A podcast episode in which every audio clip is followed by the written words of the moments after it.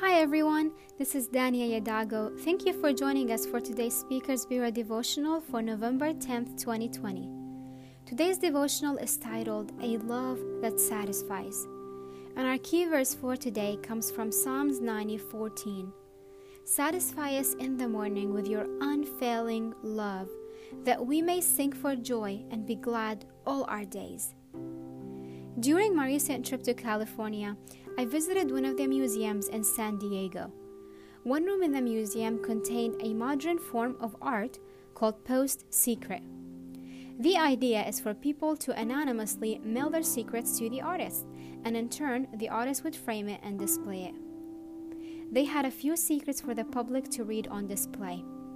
So I walked among the postcards hanging on the wall and started to read the secrets that people sent that no one else knew about. Some of them were funny, some were very strange, and some were heartbreaking. Sadly, some blamed God for their suffering and questioned His love for them, and some even questioned His existence. How great is the emptiness coming from the deepest part of a human heart!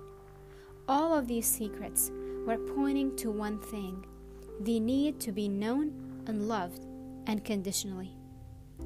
Isn't that the secret heart cry for all of us in our daily encounters within our families and even in our relationship with God? We are looking to fill the emptiness that we were born with. We are looking to be fully known and fully loved. As I left the museum, I could not stop thinking about the powerful encounter recorded in John 4 between Jesus and the Samaritan woman.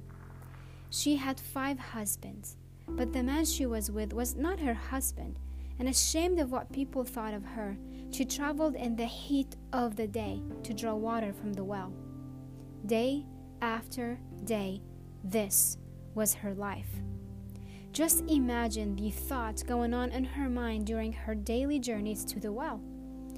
The woman was not only carrying a jar in her hand, but she also carried a burden in her heart.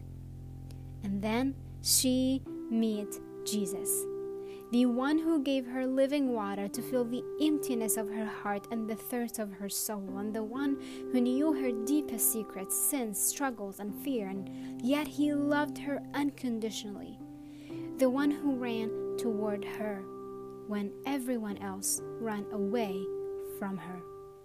He is the one that did the same for you and me. The love of God is the only thing that can fill the emptiness of our hearts. In Jesus, we are fully known and fully loved with no strings attached. The Bible says in Psalms 90 14, Satisfy us in the morning with your unfailing love, that we may sing for joy and be glad all our days. When we are satisfied in God's love, we can experience joy that is not defeated by anything. Friends, we all have secrets inside our hearts. Every morning, we may wake up with many things in our mind that no one knows about.